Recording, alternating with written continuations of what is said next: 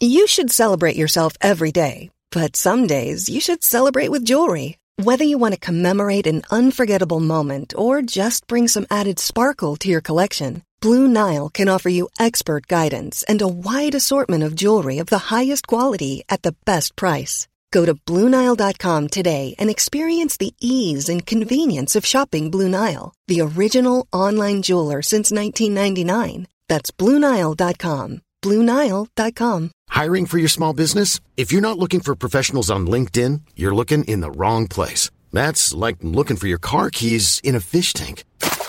LinkedIn helps you hire professionals you can't find anywhere else, even those who aren't actively searching for a new job but might be open to the perfect role. In a given month, over 70% of LinkedIn users don't even visit other leading job sites. So start looking in the right place. With LinkedIn, you can hire professionals like a professional. Post your free job on linkedin.com slash people today. Many of us have those stubborn pounds that seem impossible to lose, no matter how good we eat or how hard we work out. My solution is PlushCare. PlushCare is a leading telehealth provider with doctors who are there for you day and night to partner with you in your weight loss journey. They can prescribe FDA-approved weight loss medications like Wagovi and Zepbound for those who qualify. Plus, they accept most insurance plans. To get started, visit plushcare.com slash weight loss. That's plushcare.com slash weight loss. Jag ska agera mot mig själv som jag hade gjort mot min dotter. Så tycker jag att man kan tänka. Då agerar vi helt plötsligt annorlunda. Vi älskar våra barn mer än vad vi älskar oss själva. Men vi förtjänar den kärleken också.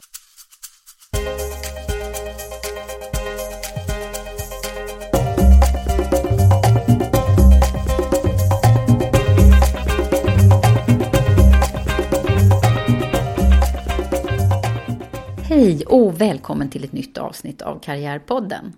Och det här avsnittet det spelades in med livepublik i samband med en frukostföreläsning hos mina samarbetspartners Blocket Jobb och Stepstone. Det är fantastiska Elaine Eksvärd som är min gäst och det blev verkligen ett härligt samtal som innehåller både humor, värme och allvar. Elaine har ju gjort en extremt framgångsrik karriär och är idag Sveriges främsta retorikexpert. Som vi ju ser med jämna mellanrum när hon sitter i TVs morgonsoffer och analyserar makthavarnas kommunikation. Hon är VD för retorikbyrån Snacka snyggt och är också flitigt bokad som föreläsare och driver en stor blogg.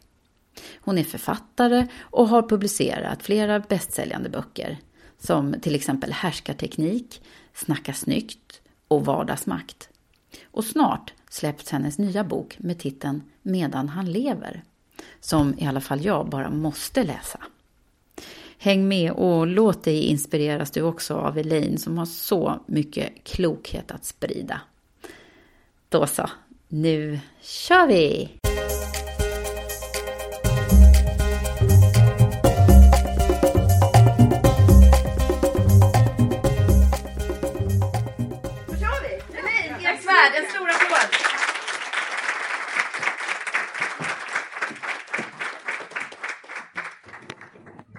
Vad kul! Välkommen Elaine. Eh, Elaine, jag tänkte liksom, jag dyker direkt ner i liksom vi ska ju lära känna dig på riktigt idag Ja, tänkte jag. ja. På riktigt. Ja. Vi, många känner ju redan dig utifrån tv-soffan och vi Just ser ju det. dig ganska mycket. Ja, men det är ju lite mer den professionella Elaine. Eh, eller jag har blivit lite mer busig i Nyhetsmorgon. Eh, jag får göra som jag vill. Det tycker jag är kul att de Är det så? svängrum. Ja, förut var det mer så här, ja, eh, Fredrik Reinfeldt höll ett väldigt bra tal. Men nu kan jag säga, skjut mig vad tråkiga politiker kan vara ibland. Och det tycker jag är så skönt. eh, för det kan de. Ja. Men om vi skulle fokusera på dig nu, Mm. Ja. skippa Fredrik idag. Ja, vi gör det. Eh, vad är det som har varit det, liksom när man tittar på din karriär så här långt, Ja. Ehm, hur, hur började det hela? Ehm, ja, som, som listan visade, jag var inget bra i skolan överhuvudtaget och eh, tyckte om, om saker och ting inte var kul då kände jag mig inte motiverad. Eh, och eh, det börjar väl med att jag har alltid varit intresserad av människor och relationer. Eh, mobbad under mellanstadiet har gjort mig väldigt ängslig för stämningar. Om folk hamnar utanför eller något sånt där. Och jag märker oftast hur vuxna gör det på för andra subtila sätt men för mig väldigt uppenbara sätt. Som igår så var jag på en fest på Café Opera. Eh, var och jag såg det på Instagram ja. faktiskt. Jag blev ja. lite orolig och tänkte hoppas de kommer idag. Ja, nej, men du vet.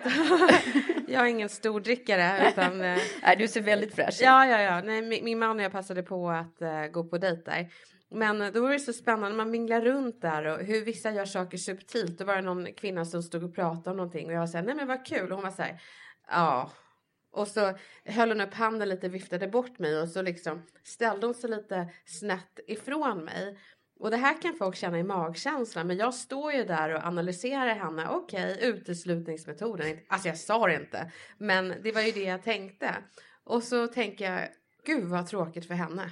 Um, det där är ju social inkompetens. Hon känner inte mig, jag känner inte henne, men jag försökte i alla fall. Är det så hon håller på?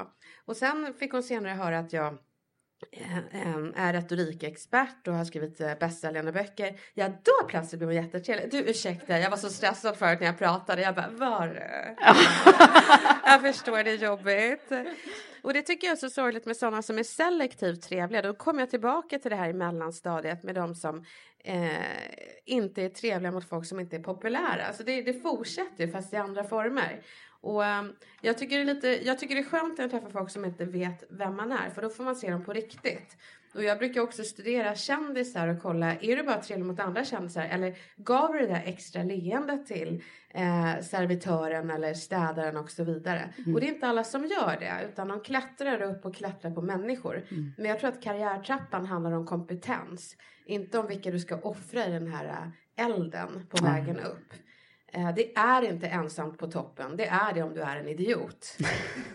det tror jag. Ja. ja. Men du, tillbaka till, eh, till din uppväxt då. Var är du uppvuxen? Jag är uppväxt i Bredäng utanför stan. Mm. Um, och uh, mycket låginkomsttagare, mångkulturellt. Pappa jobbar som spärrvakt, tog sin guldklocka för några år sedan. Mamma undersköterska, så ingen akademisk bakgrund. Eh, pappa gjorde en klassresa neråt. Eh, så hans, eller min farfar är uppväxt i eh, Vällingby. Bodde granne med Olof Palme och massa folk. En förening som heter Atlantis hette den där bostadsföreningen. De var väldigt stolta, väldigt fina allting. Men eh, det var väl en, de tillhörde väl den här svenska vi har en religion i Sverige, fasadreligionen. Allting ska vara så fint eh, utanpå. Och det var inte så fint innanpå. Nej, det var inte det. Nej, och jag kommer mm. inte gå in på detaljer mm. varför. Men min eh, pappa tyckte hela det här fina, det var ju bara strunt. Så han gjorde en klassresa neråt. Mm. och eh, flytt, det tyckte inte han neråt. Han gjorde det han ville. Så han flyttade till Rinkeby. och träffade min mamma 1900 78 tror jag det var. Um, och uh, så flyttade vi till eh, Bredäng. Det enda var att när han gjorde den här klassresan neråt så tog han med sig den här snobbiga dialekten som jag har fått. uh, och prata som jag gör i Rinkeby. Det var inte jättepopulärt. Um, inte i Bredäng heller. Mm. Men jag vet liksom inte hur man pratar på ett annat sätt. Det är, och det är min farfar som har drillat mig. Mm. Han, han är, eller var 20-talist. Eh, det är farfars namnteckning som jag har inskriven på min oh, handled. Det är din favorit alltså? Jag älskar min farfar. Oh. Han svarade med telefonnummer när man ringde 08662. Fick man vänta tills han var klar. Det var så himla mysigt. Och, och han var ingen sån här äldre person som gav en dåligt samvete utan han, han var inte den som svarade med aha nu ringer du utan han avslutade alltid alla samtal med tack för att du ringde man blev alltid varm i själen mm. och äh, farfar var väl kanske inte en så närvarande farfar till sina tre söner men han kompenserade med sina barnbarn och äh, han brukade alltid säga att han hade fått misslyckade söner. Som att han hade beställt dem på postorden och så blev det fel och nu fick han leva med det. Det tycker jag, och det, det är ganska talande för den generationen tror jag. Eh, I alla fall papporna, att man inte ser sitt ansvar. Så han var en karriärist. Han var det på ja, riktigt? Mm. Är det därifrån alltså du har dina talanger då eller? Nej, för jag har aldrig fattat det där med fjäder i hatten. Mm. Uh, och det är också en generationsskillnad. Han sa ja, nu får du föreläsa här på Rotary. Det är en fjäder i hatten. Mm. Men får jag betalt? Du får en fjäder i hatten. och jag sa, men farfar jag vill ha pengar på banken. Och han sa bara trams dagens ungdom och sådär. Mm. Men, eh, Men om man tittar på dig när du ja. var liten, vad, vad, vad, hur var du liksom som liten tjej? Jag var väldigt pratsam och eh, i första klass när jag minns det så väl när alla barnen vi skulle presentera oss för vår eh, fröken Carola. Då satt alla och viskade tyst så här. Oh, jag heter och, och så vidare. Och eh, jag förstod inte varför alla var så tystlåta och då kände jag att jag behövde kompensera för det. Så jag kom ihåg att jag skrek och ställde mig upp på stolen och sa jag heter Elaine. och det här var ju inte för att köra över någon annan. Men eh, Carola såg det. Bra Elaine, nu hörde vi så. Nu kan du sätta dig ner. Um, så du jag, tog mycket plats liksom? Ja, det gjorde jag. Men jag mm. är tacksam för mina föräldrar för att de har aldrig sagt att jag, de är jättestolta med mig när jag eh, extra knäckte på Konsum när jag var tonåring. Och min mamma kunde stå i kön och peka och så här till de andra bara där är min dotter. och eh, jag sträckte på mig så jag, jag har aldrig haft någon akademisk press eller karriärpress på mig. Nej. Men hur gick det till då? Att du valde för, att plugga retorik? För det var det du ja. gjorde. Mm. Um, jag tror eh, en uh, barndom av lång tystnad som jag hade. Uh, av olika skäl som ni kommer få veta om två veckor då jag släpper min nya bok. Um, det är inte en retorikbok. Nej, jag har läst om den. Ja. Vad är det den heter, den nya boken? Medan han lever. Mm. Och eh, jag, jag hade en eh, jättejobbig barndom eh, och eh, jobbig tonårstid och eh, jobbigt under tiden jag var vuxen också. Eh, men det var någon dag som jag bestämde mig för, eller det var min bästa vän Stefan som sa att ska du leva i konsekvensen av din barndom eller ska du ta tag i det här? Och då gick jag terapi i sex år eh, för att inte bli ett nattcase. Mm. Och Bra. Och under tiden så pluggade jag retorik. Och under, när jag pluggade retorik så var jag nog lite ett nutcase. För då var jag med i pingstkyrkan och var nyfrälst. Och, eh, ja, hörni. Och eh, eh det var en fas i mitt liv. Och eh, när jag skulle skriva min B-uppsats så var jag verkligen så jag satt med Bibeln i hand, kommer ihåg. Och de sa, vad ska din B-uppsats handla om? Jo, min tes är Gud finns. och de var så här, ja, det är en lite svår tes att driva. Hur tänkte du bevisa det? Det, det ordnar sig med Guds hjälp. Ja. Eh, men sen så kom de på att jag nog skulle skriva om Guds bevis istället och se om de höll. okay. Och det gjorde de inte, det var jättetråkigt. Men så kom jag på att man måste tro. Det var det. Okej, ja. men det är ju jättespännande med din bakgrund och hur du ja, är... jag sitter och tänker, du, hur många år sedan är det du gick, eh, tog eh, examen? Det är 11 år sedan eller? Nej, det, alltså jag började när jag var 20. Okay. Uh, så. Ja. Vissa blir så här hårdrockare, annat. Jag blev pingstvän. Uh. Men sen gick jag ur det där. Jag var med i tre år. Så kom jag på att jag inte gillade. I alla fall inte min kyrka. Det var diverse homofobiska inslag och så vidare. Uh, jag säger inte det om alla kyrkor, men just den här. Mm. Uh, att man kunde driva ur demoner och, uh, och att man skulle förlåta allting. Men ibland tror jag att ilskan kan vara bra att ha. Mm. Uh, Men det låter som du var lite sökande i den här perioden i ditt liv då? Ja, jag sökte efter en pappa i himlen. För att mm. jag sökte kontakt med min pappa på jorden när jag var 20. Mm. mm. Okej. Okay. Nu vill man fråga mer men det kommer Ja, jag, jag vill ju fråga ja, mer. Ja, om två veckor. Då får vi allihopa ja. köpa boken låter det som. Ja, det är en, en, uh, den här boken är den jag uh, är, det är en investering. Mm. Är det. det är ju alla böcker som jag skrivit i så fall är kommunikationsmässigt. För när jag skriver mina böcker så, så tänker jag alltid uh, vad skulle jag vilja läsa för bok? först och sen skriver jag den. Um, så att det är, och jag vill verkligen att folk ska läsa böckerna och känna nu ska jag ut och göra det här och testa verktygen och att det ska funka. Mm. Och, uh, Vi kommer komma tillbaka till dina böcker för jag ja, det, tycker de är, de är ju uh, så intressanta, många av dem. Men om man skulle försöka förstå sig på här lite nu, det är det jag alltid försöker i karriären, ja. förstå. Hur har hon blivit den hon har blivit och vad är det för... Det märks att du har samtalsterapeut, så här brukar inte jag öppna med. Ser du hur jag sitter så här med armarna i kors och bara Snart kommer jag gråta här uppe. Ja. Ja, nej, men jag tänker på, har du själv, du låter ju som du har reflekterat en hel del, ja. och just nu då kanske extra mycket om du har bearbetat det genom att skriva en bok till och med. Ja. Vad, vad är det för någonting som, eh, som du har kommit på? Vad är det som har betytt mest tror du för att du har blivit den du är? Om man tänker på de positiva grejerna. Mm. Vad är det som har präglat dig från din tidiga barndom? Min mamma. Ja, hon kunde säga så knasiga saker när vi satt där i köksbordet i Beredningsvägen 206 på åttonde våningen och silverfiskarna simmade runt borden. Det var liksom, det var inget flådigt där. Och hon tittade på mig med sin brasilianska varma brytning och sa Elaine, du ska skriva en bok en vacker dag. Och jag, och jag har alltid varit lite naiv på så sätt att jag absorberar det som gott som folk säger om mig för att jag har själv inte kunnat säga sådana saker till mig själv.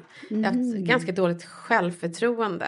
Allt jag gör det är inte för att jag tror att jag kan. Jag står inte och har sådana här mantran framför eh, spegeln och bara jag kan, du är bäst, bla bla bla. Utan jag tror ju på det jag ger, retoriken och det är det eh, som jag har pluggat på. Jag tänker men gud det här behöver ju alla. Det är det jag drivs av. Också att jag har en enorm förmåga att absorbera eh, komplimanger.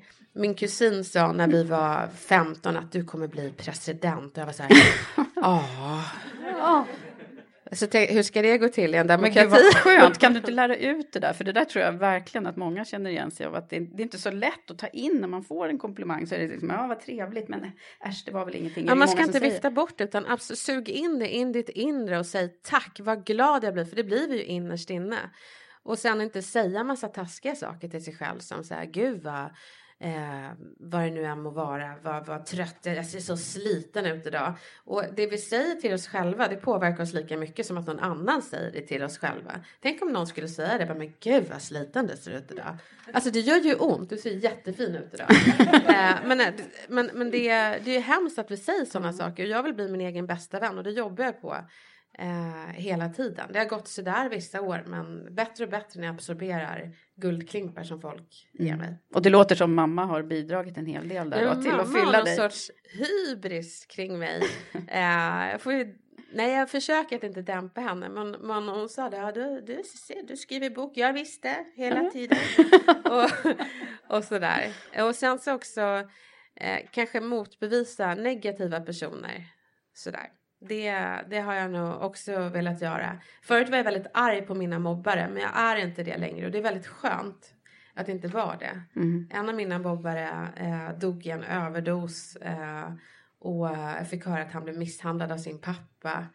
Och eh, det finns alltid någonting bakom. Barn föds inte onda. Eh, det är vi som drar hit dem och det är vårt ansvar. Mm att göra dem till, fortsätta få dem att vara kärleksfulla klumpar. Så mitt stora mål, jag hoppas att, att mina barn inte behöver gå sex års terapi. det, är liksom, det är min största, jag vill vara en bra mamma. Mm. Eh, den bästa de kan ha.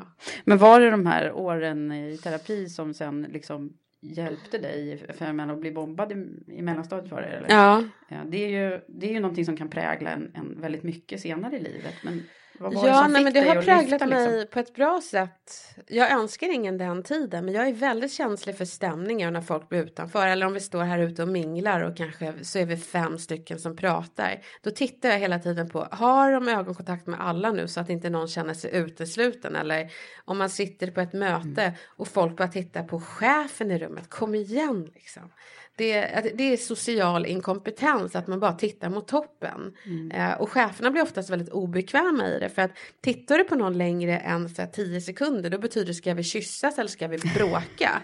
så att det är inget bra intryck ni som vill fjäska för chefen utan fördela blicken hos alla. Ja, vad bra, här får vi lite kvinnliga retoriktips. Här ja, men, ja.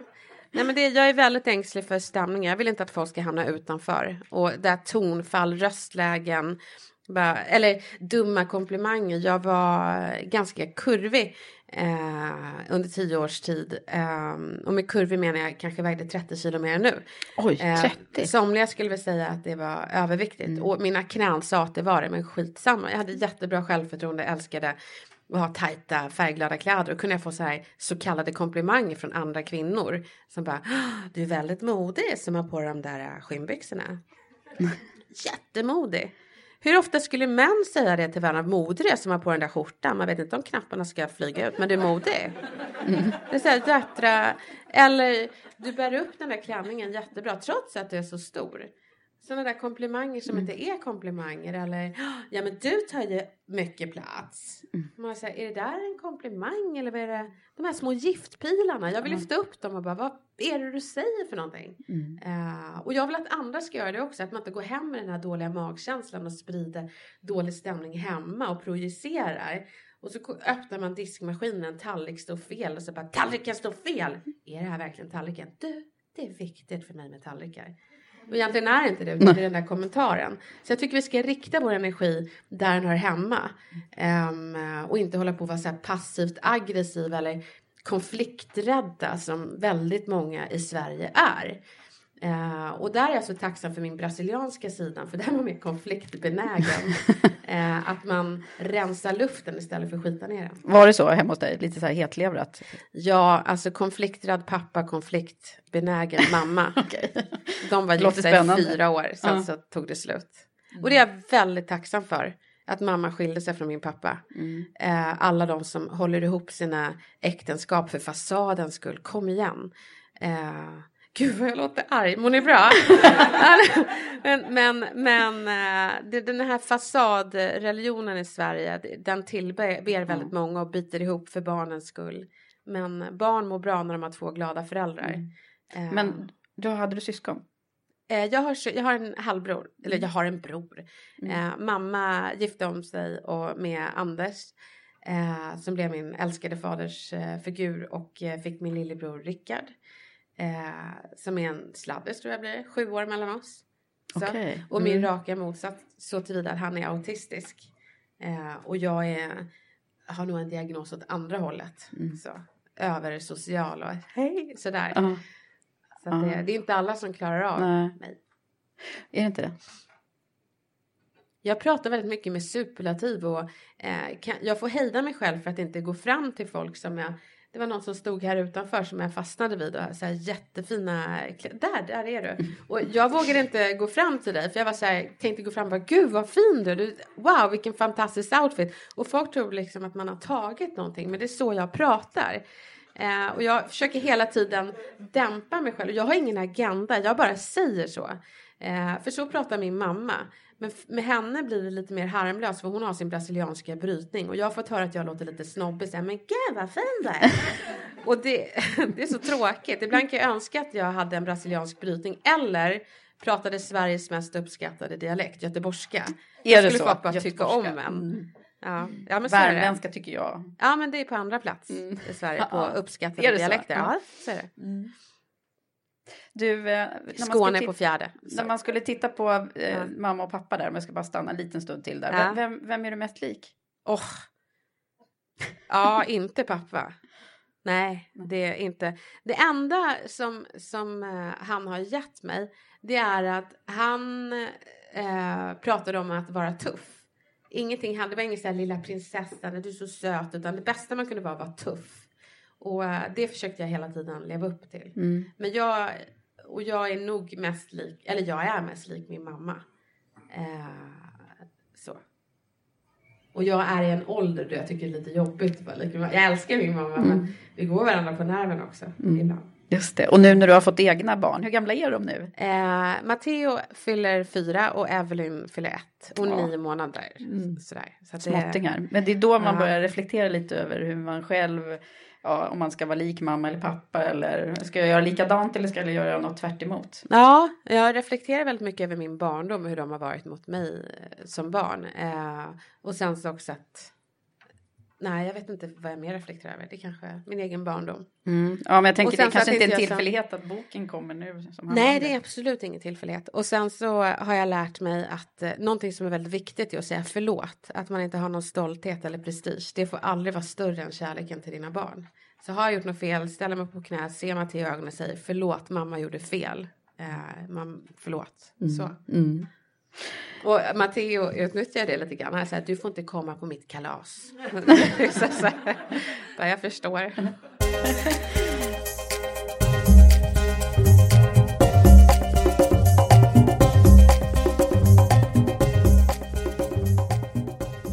Du Elaine, åter till din karriär. Hur gick det till då när du, då pluggade du retorik på Södertörn var det va? Ja, Mm. eh, och jag tror att min gudstro också gav mig lite, det var en jättebra grej att ha. För folk var så här, med Guds hjälp, universums skapare. Och jag så här, wow, har jag den hjälpen? Då kan jag göra vad som helst. Det, och jag trodde ju på det. Um, så jag hörde av mig till alla möjliga. Folk, mina kurskollegor kanske hörde av sig till ABF och um, eh, andra så här, högstadieskolor. Men jag skrev ett brev på den tiden till SVT, eh, kungen eh, och sådana där. Man skulle tänka stort. Det är det enda problemet. Apropå mod hörni. Ja, ja. Mm. Kan Men vi det var av inte den jag- också? Ja men det är lätt att ha mod om man tror att universum skapar är med en. Då blir man ju lite modigare. Ehm, så att det är inte för att jag trodde att jag var utvald men jag tror och jag tror fortfarande på Gud. Eh, jag har en väldigt stark uh, gudstro men jag tror inte på religiösa sammanhang. Mm. Det gör jag inte. Nej. Jag behöver liksom inte frälsa någon och jag behöver inte dela min tro med någon. Man kan Eh, tro ändå. Ja, Mm. det tror jag. Det tror jag. Mm. det tror jag med. Mm. Men du, sen då, yrkesbanan, hur, då, då skrev du brevet där. Var det, Ja. Hände det någonting redan då i din... Ja, de var, de var så här, oj, det var ju inte, visst, det, det kan våra nyhetsuppläsare behöva. Eh, och då fick jag komma dit. Det är helt otroligt. Jaha. Ja. Jo, det är helt otroligt. När man tar vägar man inte vågar, välj inte en väg, vä- välj tio. Mm. Och då kommer någon tacka ja. Det jobbiga är ju att man blir lite rädd och får så här växtverk. Men man får tänka att den här ångesten och att det är läskigt, det är växtverk. Mm. Och har jag inte dött efteråt, då har jag växt. Eh, och går det åt helvete, då betyder det att jag kan göra det tio gånger bättre nästa gång. Så. Så att det, det är så jag hela tiden tänker. Och, jag är vd för en retorikbyrå som heter Snacka snyggt där vi nu är åtta anställda. Och där får alla kursdeltagare, vi har så här två dagars kurser, eh, efter sina presentationer fokusera på hur kan jag göra det här tio gånger bättre. För jag vill inte bara att man ska överleva en presentation, jag vill att man ska växa av den. Så eh, Mm. mm. Okej, så då, vad blev första jobbet? Blev det på tv då? Eller? ja, det blev SVT. Ja. Eh, gick helt okej, förutom att det var en välkänd kvinna som inledde min presentation med att säga Jag vet inte riktigt varför jag ska lyssna på dig som är så ung. Jag tänker vad ska den här lilla tjejen lära mig? Mm. Ja, det kan man fråga sig själv. Kärring. Men det... Fan vad jag blev. Och jag blir så himla ledsen. Nu kanske några blir sura på att jag säger kärring. Men jag ser upp till de här stora systrarna i mina äldre generationer. Det är ni som stärker mig. Det är ni som får mig att våga. Våga inte trycka ner oss yngre. Våga inte se oss som ett hot. För vi ser upp till er. Det är så himla elakt. Och det var det den här kvinnan igår på Café Opera gjorde. Det kom en yngre snärta och eh, tog lite för mycket uppmärksamhet. Tyckte hon eh, förmodligen. Men jag ville ju prata med, jag stod där och kände åh vad coolt, här står jag bredvid någon som har erfarenhet och kan lära mig hur hur- att det är inte så farligt. Du tar dig igenom småbarnsåren. Eh, ni håller ihop eller håller ni inte ihop så är det inte hela världen. Eh, jag har skilt mig. Som, som vad heter han? Eh, Sven Hagström och jag käkade lunch för några år sedan. Och då var jag nygift med Gustav. Ja, du är gift, vad trevligt. Ja, är det ditt första äktenskap? så himla... Han sa det så himla lugnt och jag kan avundas de, de, de här generationerna som är på andra sidan och s- har skippat den här fasaden och bara det är inte så farligt på andra sidan. Man kan göra det man vill. Eh, Åh, det är där jag börjar känna att jag är lite grann. det är inte underbart. Ja, ja, ja. Ja, vad härligt. Ja, men det, jag tror att det är väldigt nyttigt det du säger och tänka på det här att liksom Ja. alla unga kan ju bidra så otroligt mycket. Men det är ju när man blir, när man blir äldre och eh, tycker att man vet och kan allting och sluta vara nyfiken. Jag har pratat om det många gånger i podden men jag tycker det är så viktigt att försöka behålla det här, lite nyfikenheten på Ja, och jag, människor. precis. Och jag, jag, när jag håller mina föreläsningar och jag kan se, det var någon gång en, eh, jag tror han var 85 årig man satt och antecknade det jag sa. Då blev jag så himla tacksam och var tvungen att inte jag fick hålla mig för fulgråt. För så skönt att han fortfarande var nyfiken. Och, Ja. och han ursäktade inte sin ålder heller. Jag, det, det har jag märkt på möten att vissa kan göra. Att man presenterar sig själv. Ja, jag ser att jag är nog äldst där. Jaha. Vad spelar det för roll? Alltså, varför ska man påtala det? Du är den du är. Du är inte din ålder. Vi är så åldersfixerade i Sverige. Mm, eh, tycker jag. verkligen. Mm. Hur ser du på, nu är du vd och eh, hur ser du på ledarskapet i sig då? Det här med att vara kvinna i ledarrollen och så. Jag tänker inte så. Nej. Jag har aldrig tänkt jag som kvinna. Och jag presenterar mig aldrig som jag som kvinna. Jag är Elaine. och jag är retoriker. Eh, vad jag liksom, mitt kön, det har jag aldrig... Och jag tror att man ska... Eh, jag, är, jag tycker det är fantastiskt att det är en podd där vi lyfter kvinnliga förebilder, för det behövs. Men jag tycker inte att man ska presentera sig själv som jag som kvinna tänker, utan du är ju dig själv långt före mm. ditt mm. kön. Verkligen. Så. så att nej, jag reflekterar inte ens över det. Däremot kan jag reflektera över min personlighetstyp, att jag är väldigt rak i mitt språk och kan uppfattas som hotfull, vilket jag inte är. Så jag tänker på att le och inte säga det du gjorde förra veckan var fel, utan jag säger eh, sitter du bra? Eh, vad bra. jag tänkte bara berätta att det du gjorde förra veckan kan utvecklas. Och jag ber hela, mina, hela tiden mina, eller ofta mina medarbetare om feedback, så mitt största mål är att de ska få världens bästa arbetsplats. Det är inte lätt att skapa jag kan hålla en föreläsning och få folk att känna wow vilken föreläsning. För mig är inte det en utmaning nu för tiden. Men att få medarbetare att vilja stanna kvar, känna att de har en bra lön, eh, att de blir stimulerade av sina medarbetare och så vidare. Och utmanade av mig fast inte pusha till gränsen och så vidare. Mm. Vad tycker de om det då? Får du fråga dem. Jag hoppas att de tycker om mig. Jag... Eh, är ju halvt mammaledig nu eh, så att jag kan inte vara på kontoret så mycket. Men nu är jag där varje måndag. Eh, så. Mm. Evelyn är nio månader och ammar och det, mm. eh, ibland tar jag med henne på kontoret. Och sådär. Ja. Ha, men du, eh, när man pratar om det med, då stannar vi där med kvinnor då, mm. eh, som ju ändå är eh, fortfarande ett stort mm. dilemma, att vi inte har någon jämställdhet totalt. Nej. Nu hörde jag i och för sig igår att det var, nu i alla fall eh, inom offentlig sektor så har kvinnorna fått högre lön så att det, det kan vi ju heja lite för. Men ja. vad, vad, tycker du vi ska göra? Jag tycker vi ska eh, sluta ursäkta oss. Eh, retoriskt är det väldigt viktigt att man aldrig säger jag har något litet jag vill säga. Du har inget litet att säga, du har det här att säga. Säg bara det här vill jag prata om. Eh, jag tycker också att ni ska sluta säga bara snabbt. Nej, varför snabbt? Långsamt. Bred ut dig. Ta plats. Um, och jag brukar ibland, det jag gör, jag studerar um, de som är högst upp i hierarkin i rummet, de som blir lyssnade till och funderar på hur, har, hur pratar den här personen? Och så eftersträvar jag den retoriken i det sammanhanget, för då är det det som funkar. Mm. Um, och sen så att man inte går med på särtituleringar som ni får. Jag fick hela min uppväxt höra du är en kaxig tjej. Jaha, varför det? Ja, du säger vad du tycker. När en tjej säger vad hon tycker, då är det kaxigt. När en man säger vad han tycker, då är han rak. Mm. Män blir arga, kvinnor får psykbryt. Är ni med? Så jag går inte med på dem. Så när ni får de där tituleringarna, då byter ni bara ut dem och säger nej, jag är inte alls eh, kaxig. Jag är rak, jag säger vad jag tycker. Um, jag tar inte mycket plats, jag säger vad jag tycker. Så att man hela tiden byter ut. Oj, är du arg? Absolut inte, jag är inte arg, jag är tydlig. Mm. Är du osäker? Känns det obekvämt när jag är tydlig? Att man frågar. Mm. Mm. Jag, det, Coolt, det, det där behöver man höra mera. Men bara teflonmetoden, låt skiten rinna av. Absorbera inte den, det har vi inte råd med. Absorbera guldklimparna, sätt, sätt gränser.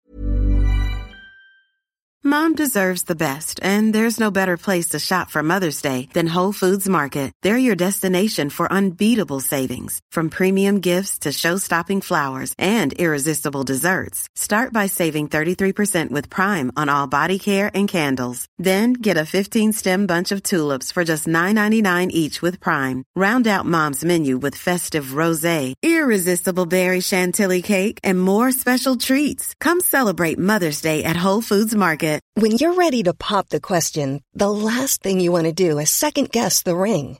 At BlueNile.com, you can design a one-of-a-kind ring with the ease and convenience of shopping online. Choose your diamond and setting. When you find the one, you'll get it delivered right to your door. Go to Bluenile.com and use promo code LISTEN to get $50 off your purchase of $500 or more. That's code LISTEN at Bluenile.com for $50 off your purchase.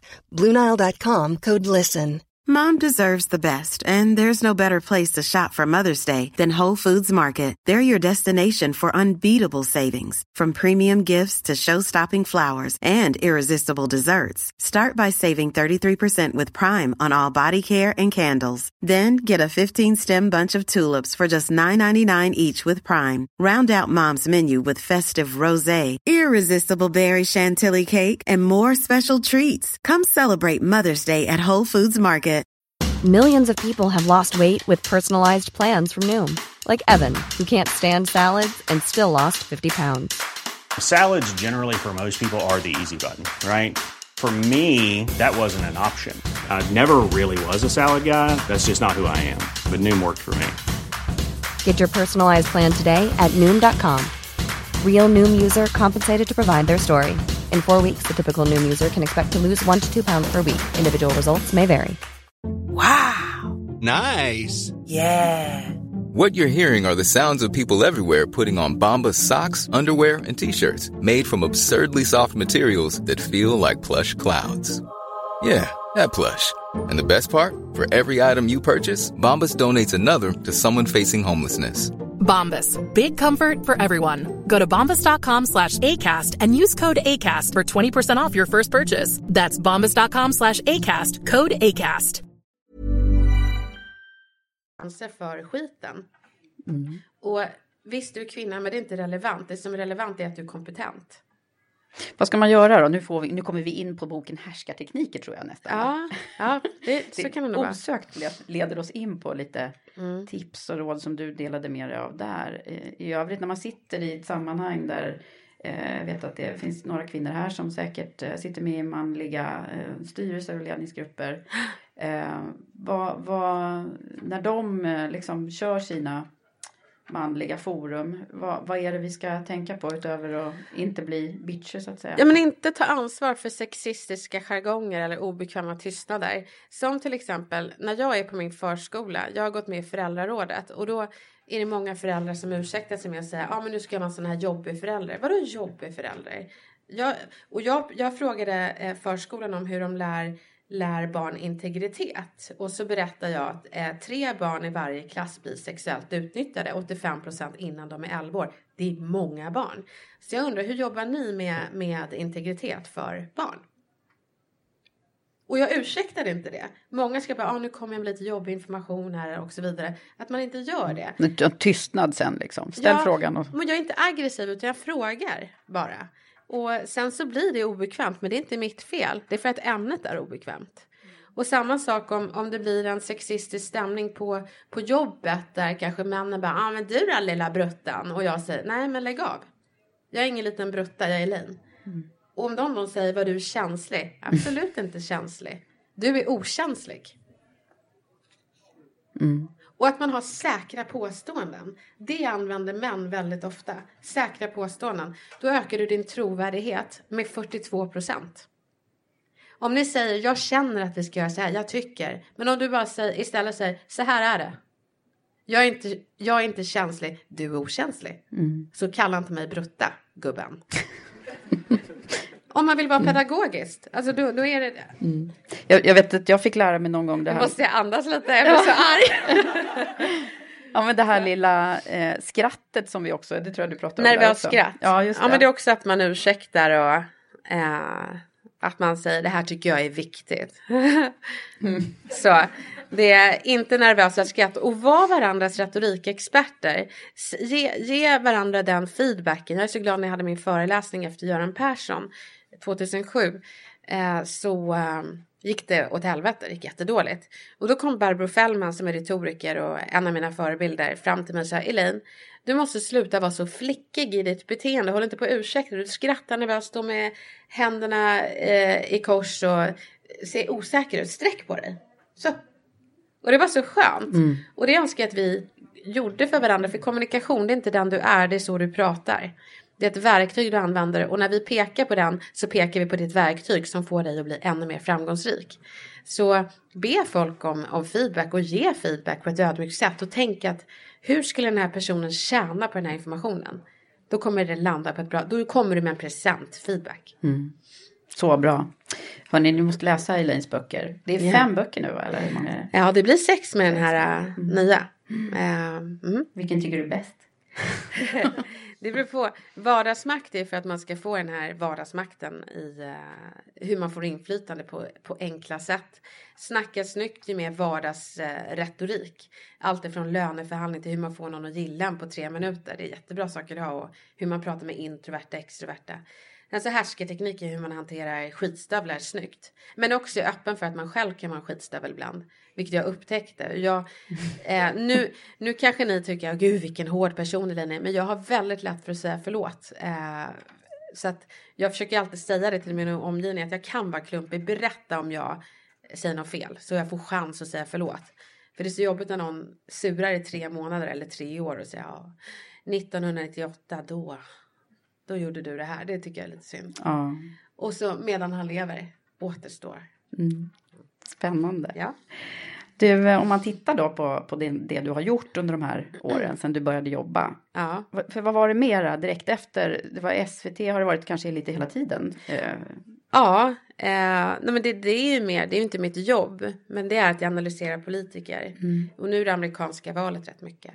Mm. Eh, men eh, sen startade jag och min man eh, Snacka snyggt 2010. Eh, samma år som jag skrev boken Snacka snyggt också. Mm. Ehm, Och innan dess?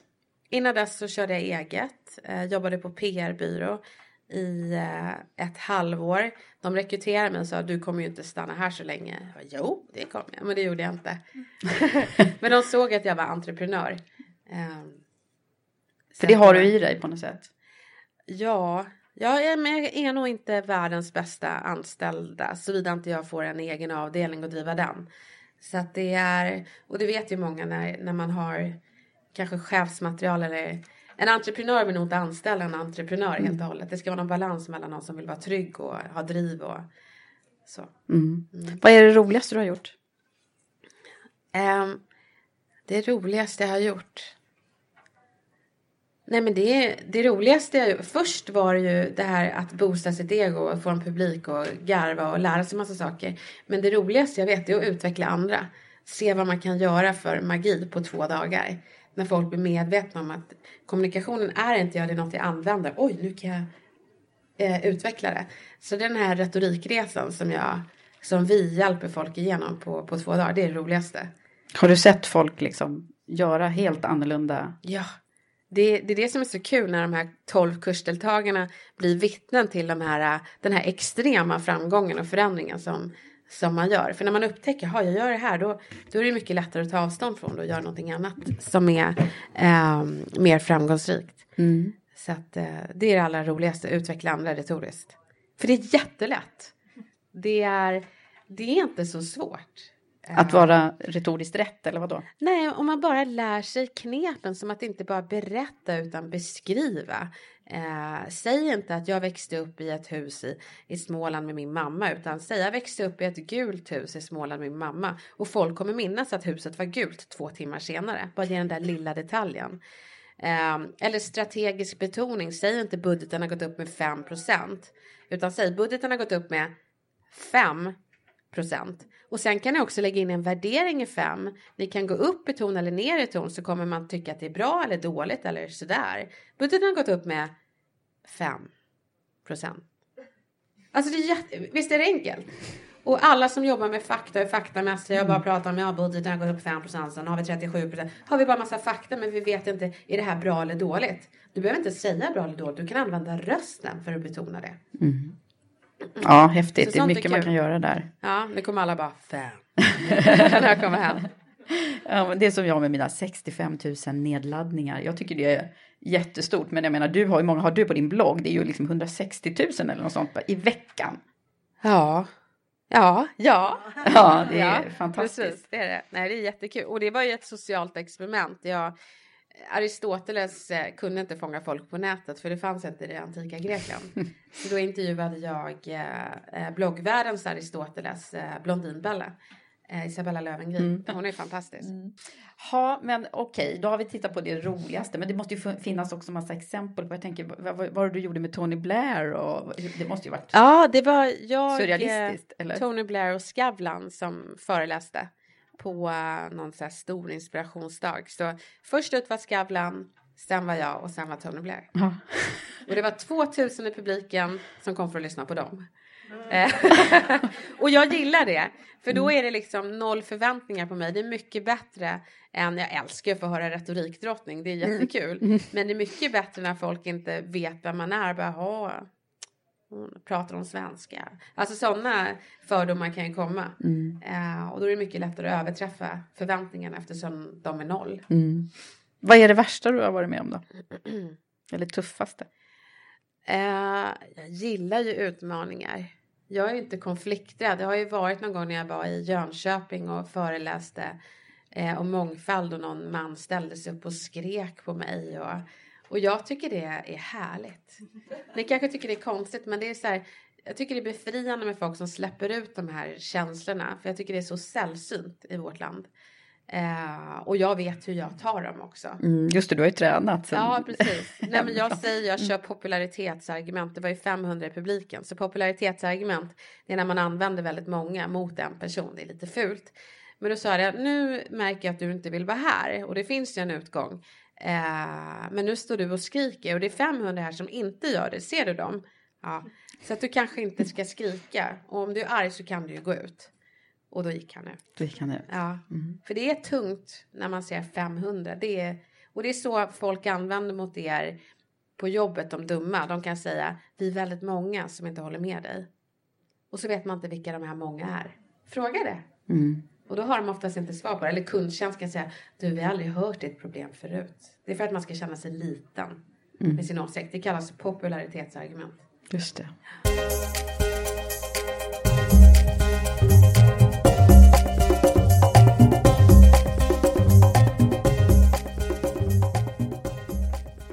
Du, eh, många gånger i, har jag upplevt när jag intervjuat de andra tjejerna här i Kvinnorna Ja. i Karriärpodden så har det ju funnits eh, tillfällen i livet när man, som jag berättade mitt eget här i början, alltså när man helt plötsligt måste tänka till över det man håller på med och var man är på väg och alltså vägskälen. Mm. Har du haft några tydliga sådana som du känner? Eh, Det har mer varit huruvida jag ska tacka ja eller inte eh, i avancemang för att eh, de utmaningarna som har presenterats för mig har fått mig att kräkas av rädsla. Eh, ska jag verkligen göra det här? Ska jag föreläsa för Göran Persson? Va? Och sen så när jag står där bakom scenen, vad håller jag på med? Jag är dum i huvudet. Jag kommer ramla omkull och kissa på mig och halka i pölen på scen. Alltså så kändes det.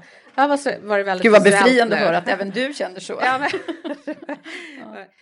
men, men det var så mycket katastroftankar och den föreläsningen gick åt skogen. Men jag tänker alltid hur kan jag göra det här tio gånger bättre till nästa gång? Och förhoppningsvis får man en till chans och det fick jag ju. Eh, har man inte varit dum eller elak så får man oftast en till chans. Mm. Ehm, så att, eh, förlåt vad var frågan? Eh, Ja, vad var frågan? Jag tappar bort mig i pölen som jag själv målade upp. Jag ber om ursäkt för det. Jo, men det var vägskälen. Om det liksom har funnits ställen, eh, tillfällen som du har lärt dig väldigt mycket eller också att, som har gjort det att du har tagit det vidare på något sätt. Ja, det är alltid att kroniskt tacka ja. Det har jag. Jag säger bara ja, jag kan göra det. För jag vet att män tackar ja när de inte ens kan. Jag vet att det är många män, jag ber om ursäkt till alla män här inne, men som sitter i positioner på positioner som de inte har eh, behörighet till eller kompetens till. Jag vet att många kvinnor sitter med tusen gånger mer kompetens och tackar nej för att jag vet inte riktigt om jag kan. Mm. Men är det verkligen fortfarande Ja, så? men män höftar och de har inga höfter. Eh, liksom. Då tänker jag liksom, så himla dumt. Vi borde ju höfta. Eh, som, jag höftar. När jag, inte, jag, jag kommer på en boktitel och sen så har jag inte eh, allt material till boken. Men det är okej, för det kommer komma sen. Men jag måste tacka ja först och göra jobbet sen. Så så gör jag hela tiden och sen mår jag illa, men jag växer ju. Ehm, Och det jag- verkar funka ganska bra. Ja. Ja.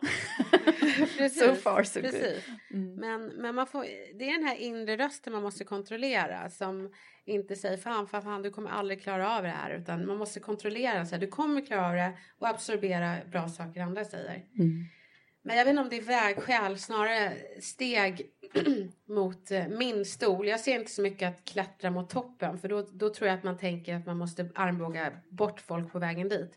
Jag ser att jag har en unik fåtölj som är min och jag ska bara hitta den.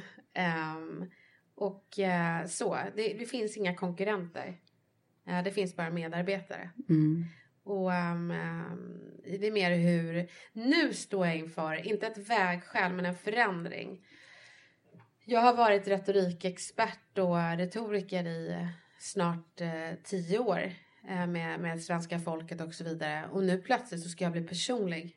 Mm, och prata om min eh, Mm. barndom. Och jag är, alla säger, som har läst boken och vet lite vad den handlar om säger att jag är modig. Och jag är så här, är jag? Jaha.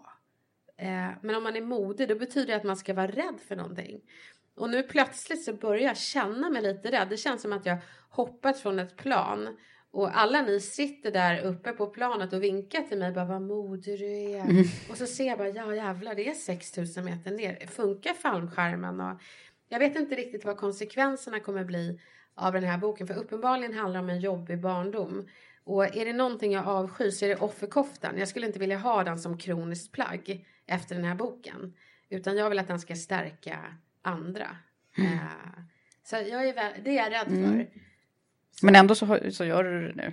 För att jag måste. Mm. jag måste det för, för andra människors skull. Eh, och det, jag tror att när jag ser tillbaka så kommer inte jag vara mest stolt över att ha föreläst med Tony Blair eller, eh, eller suttit i tv. Det har varit en ynnest att fått de möjligheterna. Men det är det här som kommer när jag Mm. sitter på gungstolen. Fast jag tror jag kommer att sitta en skinnstång och göra muskel. Ja. Det ska vara annorlunda. Gud, det har jag sett på Instagram nu när jag följer dig på alla kanaler här inför Ja. den här, det här samtalet. Så vilka, vilken jäkel du är på att göra chins. Tack. Alltså hur många gör du? Eh, Ni vet sådana här när man liksom... Ja, man drar sig upp. Eh, åtta kan jag göra jag klarar inte av en. Nej, men det är bara att börja hänga. Det är jätteförnedrande ett år. Eh, för att man kommer ju ingen vart och bara vadå? Så liksom. Och det gjorde jag. Jag hängde som en orangutang eh, länge. Och sen så blir det lite till och lite till lite. Och till slut så sniffar man på stången. Ja. Och eh, jag tror inte man ska, det är det jag vill inte visualisera mig så här själv sittande på en jädra gungstol liksom. Ja. När jag är gammal. Utan jag kommer sitta där, hänga där. Ja, säkert. Ehm, Ja. Men, eh, och då, då kommer jag vara mest stolt över det här tror jag. För Mm. det ska göra en jättestor förändring i världen, är min vision. Mm. Och det är inte primärt tack vare mig, utan tack vare det jag pratar om. Mm. Ja, det är fantastiskt. Jag tror att det ligger mycket i det där med när man... Det finns ju något som säger att människan blir aldrig intressant förrän man vågar visa sin sårbarhet. Ja, kanske. Det kanske ligger lite i det. Att Ja. då, då liksom händer det någonting. Då når vi fram till andra.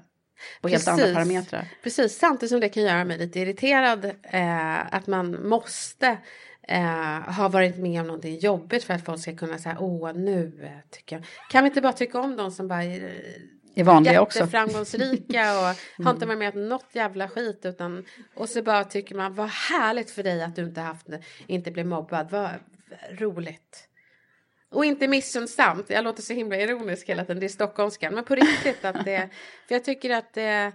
Jag kan bli lite arg på de här som kommer och håller om mig när man berättar någonting jobbigt. Håll om mig när, när det går bra också. Mm. Eh, så. Ja, man ska kunna att- glädjas åt varandras när, eh, liksom, framgångar. Det, hur tycker du att vi är på det då?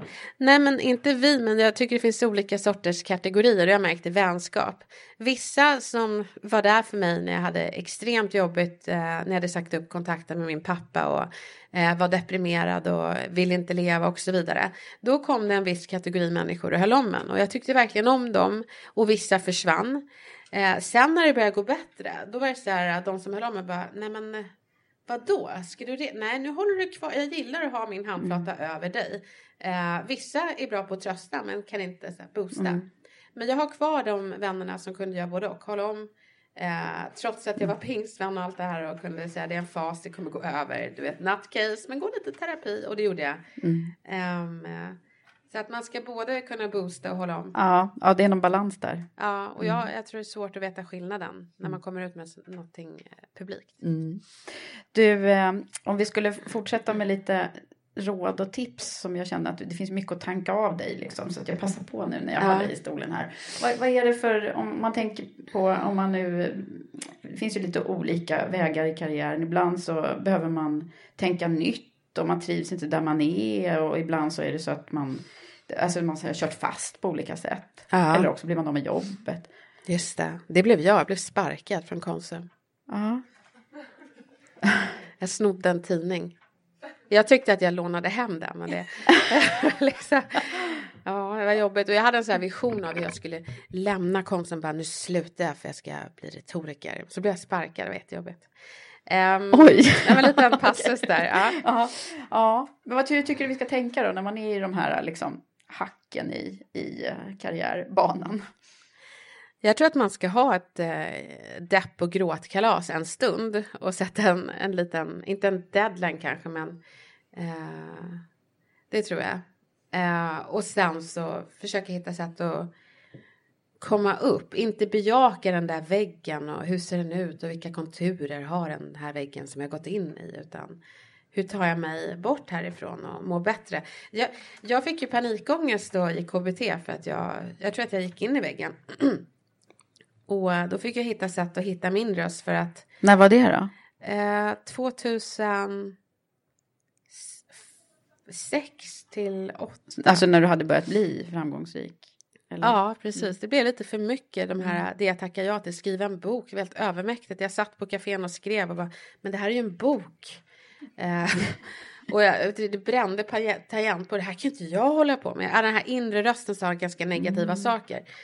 Eh, och, och, så fick jag panikångest. Men då fick jag liksom hitta min inre röst till vad vill jag göra för att må bra. Och jag började fråga mig själv, Elaine, vad vill du göra? Jag vet inte, det här kanske låter flummigt, men att man pratar med sitt inre barn. Och, eh, och jag gjorde det och så började den rösten svara. Eh, och jag vill ha en glass. Okej, okay. Då går vi och köper en glass. Och satte jag mig och åt en glass på en bänk. Uh, man, jag tror att man måste börja rätt basic. Mm. Um, Ta hand om sig själv lite. Ja, och omge dig inte med människor som är... Uh, omge dig med äkta människor, autenticitet. De som uppskattar dig för den du är, inte för det du gör. Uh, och också... Du känner igen, Bibeln har en hel del bra saker. Mm. Alltså du känner igen ett träd på dess frukter eller något sånt där. Och det gör man. Jag tycker jag har sett vänner som har bytt eh, vänner som de byter underkläder. Och då kan man kanske ana att kanske kommer inte jag vara kvar så länge till. Eller någon som får utbrott eller snackar skit om folk. Kanske snackar den här personen skit om mig. Eh, att man är lite vaksam. Och, och uh, försöker vara den där vännen man själv vill vara. Vänner har varit väldigt. Min familj är rätt, uh, pappas är rätt dysfunktionell. Så familj, tjock, blod är inte tjockare än vatten. Vänta, hur blir det nu? är det så det heter? Ja. eh, utan vän, familj väljer du inte, men vänner kan du välja. Och där, det ska man välja väl och vist. Mm. Eh, så. Klokt. Ja.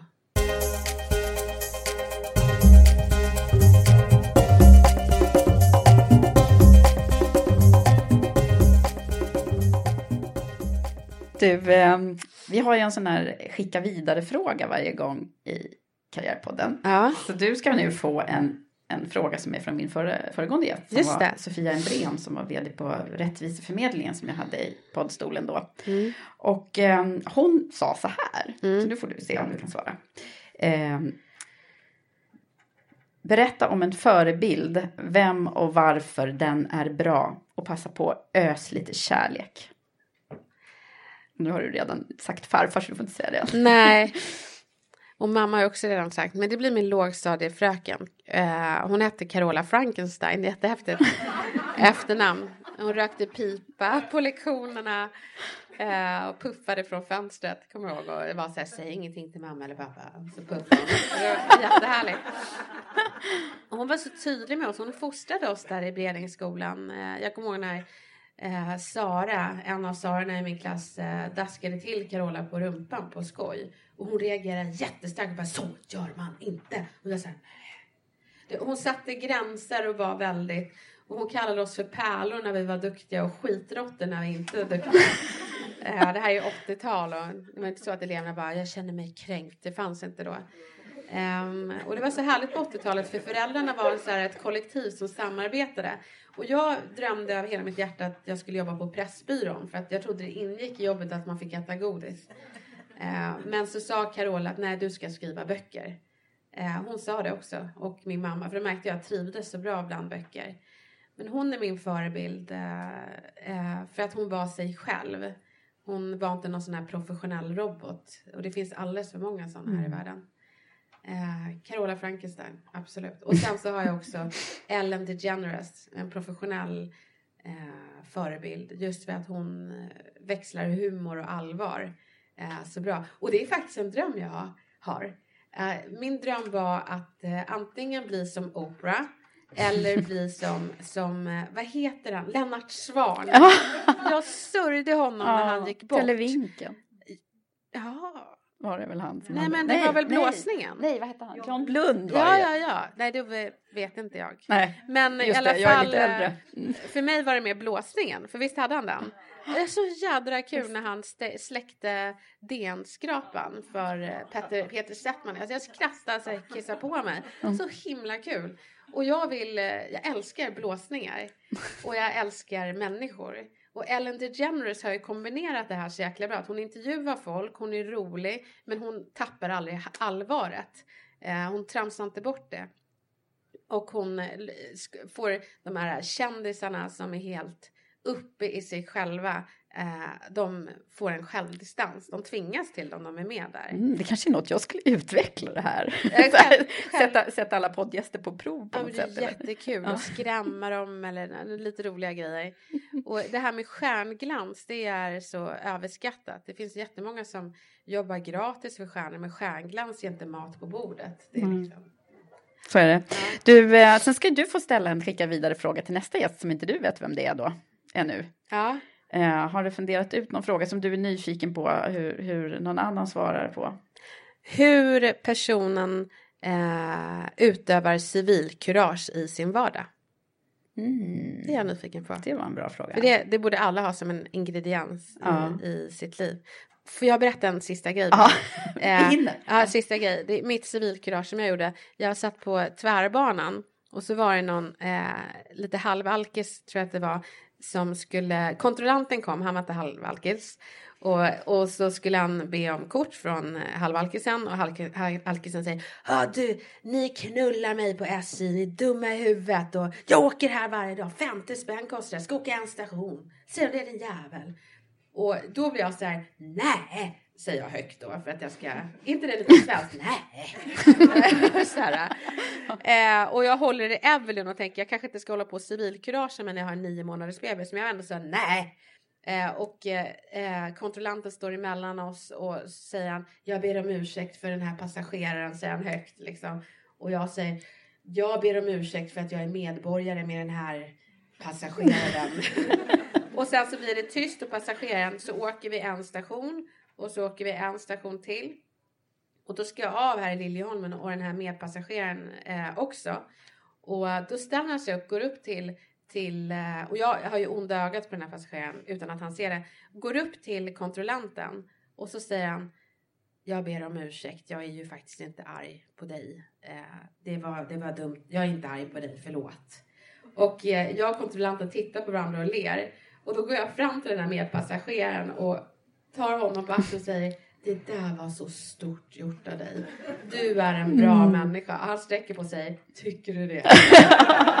och så går där. Och det var så himla härligt Ja. att hans utbrott utmynnade i någonting så fint. Ja. Eh, och så gick han med rak rygg där och skrattade därifrån. Jag det var himla härligt. Gud vad härligt. Det finns en massa goda grejer i, i vardagen. Ja, och Ja. de är ju, jag skämdes ju efteråt att jag blev så arg för han var ju god egentligen och det tror jag vi alla är i grunden. Det är ju annat som gör oss Mm. dumma ibland. Du, sista frågan från mig till Mm. dig tror jag blir Vad är ditt livsmotto? Mitt livsmotto? Uh, oj, oj, oj, man ska ha svar på sånt. Nu kommer du börja fundera på det. Ja, lika svårt som att hitta värdeord till företag. Våra värdeord Ja. är innovation. Ehm, mitt livsmål kan vara, får jag säga det istället? Ja, det kan du få göra. Ja, nej men livsmotto att eh, jag, jag, vill, jag skulle vilja vara där alla som är förtryckta är och stå upp för dem. Det är därför jag pratar, det är därför jag håller på med retorik. När folk berättar om att de har en elak medarbetare, då vill jag vara där och sätta den här personen på plats. Mm. Och jag är ingen arg, nu kanske man, gud vad arg jag är. Jag är inte arg, men jag står upp för eh, folk som har det eh, jobbigt. Jag vill Mm. göra det. Jag vill att snälla ska kunna snacka snyggt. Mm. Det är därför jag gör det jag gör. Just det. Och, och, och sätta ner foten. Det är därför jag sätter ner foten ordentligt. Eh, inte för att eh, trampa på någon utan för att inspirera de som borde göra det i sin Mm. vardag eh, mer. Vad häftigt. Och vad bra att du gör det du gör. Ja, jag. man får komma ihåg att jag vågade inte heller Mm. förut. Men jag gjorde den ändå. Så om, även om ni inte vågar så testa. Mm. Eh, respekt får man inte alltid, man får ta det. Precis, och man, jag tänker att man har alltid liksom ett, det finns ett syfte med eh, det man gör. Ja. Och när man hittar det där syftet eh, så blir det så himla starkt Ja. och bra, det du gör. Precis. Förlåt, sista grejen, jag lovar. Okej. Men, men tänk alltid, det, det jag har tänkt för det som har stärkt mig, hemligheten, det är att jag tänker alltid, vad hade jag sagt om det var någon som sa det här till min dotter? Och så tänkte jag innan jag fick barn. Hade det varit min dotter, då hade jag försvarat henne och bara nej, det här är inte okej.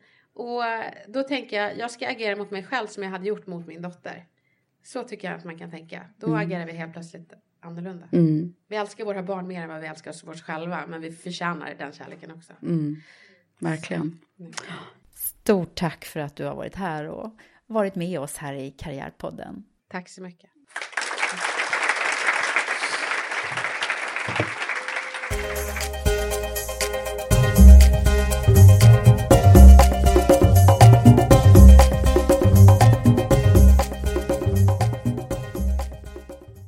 Ja, vad ska man säga? Vilken guldtjej hon är, Elaine. Och så mycket bra och smarta saker hon har att förmedla. Som känns så nära och så tänkvärda. Det känns som jag också fick lära känna henne lite mer på riktigt också. Även om det var publik. Det som jag personligen mest tar till mig är hennes tankar om autenticitet och äkthet. Att människor faktiskt uppskattar dig för den du är och inte det du gör. Andra saker som hänger kvar i mitt huvud är det där med att bli din egen bästa vän och att eh, bli bättre på att absorbera positiv feedback. Det som jag tror gör Elaine så framgångsrik i sitt yrke är att hon verkligen är det hon säger. Hon vill få oss att förstå hur vi kan bli starkare och bättre på att kommunicera. Heja Elaine! Avslutningsvis så vill jag förstås som vanligt tacka mina samarbetspartners Blocket Jobb och Stepstone som gör det möjligt för oss att sända och publicera Karriärpodden. Tack alla härliga lyssnare också. Vi hörs snart igen.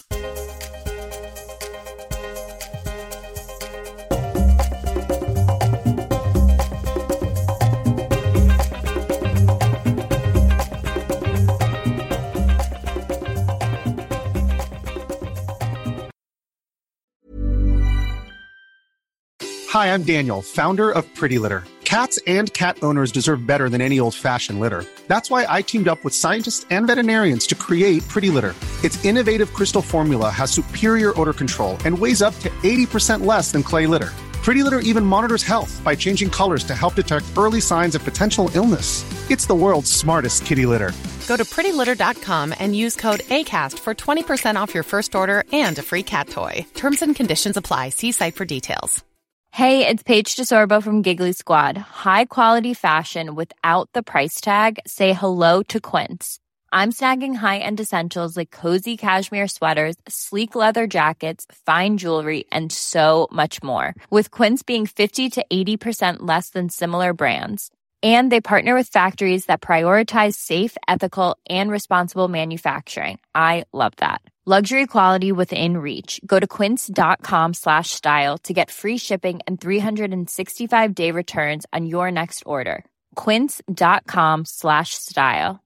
Mom deserves the best, and there's no better place to shop for Mother's Day than Whole Foods Market. They're your destination for unbeatable savings, from premium gifts to show-stopping flowers and irresistible desserts. Start by saving 33% with Prime on all body care and candles. Then get a 15-stem bunch of tulips for just $9.99 each with Prime. Round out Mom's menu with festive rosé, irresistible berry chantilly cake, and more special treats. Come celebrate Mother's Day at Whole Foods Market.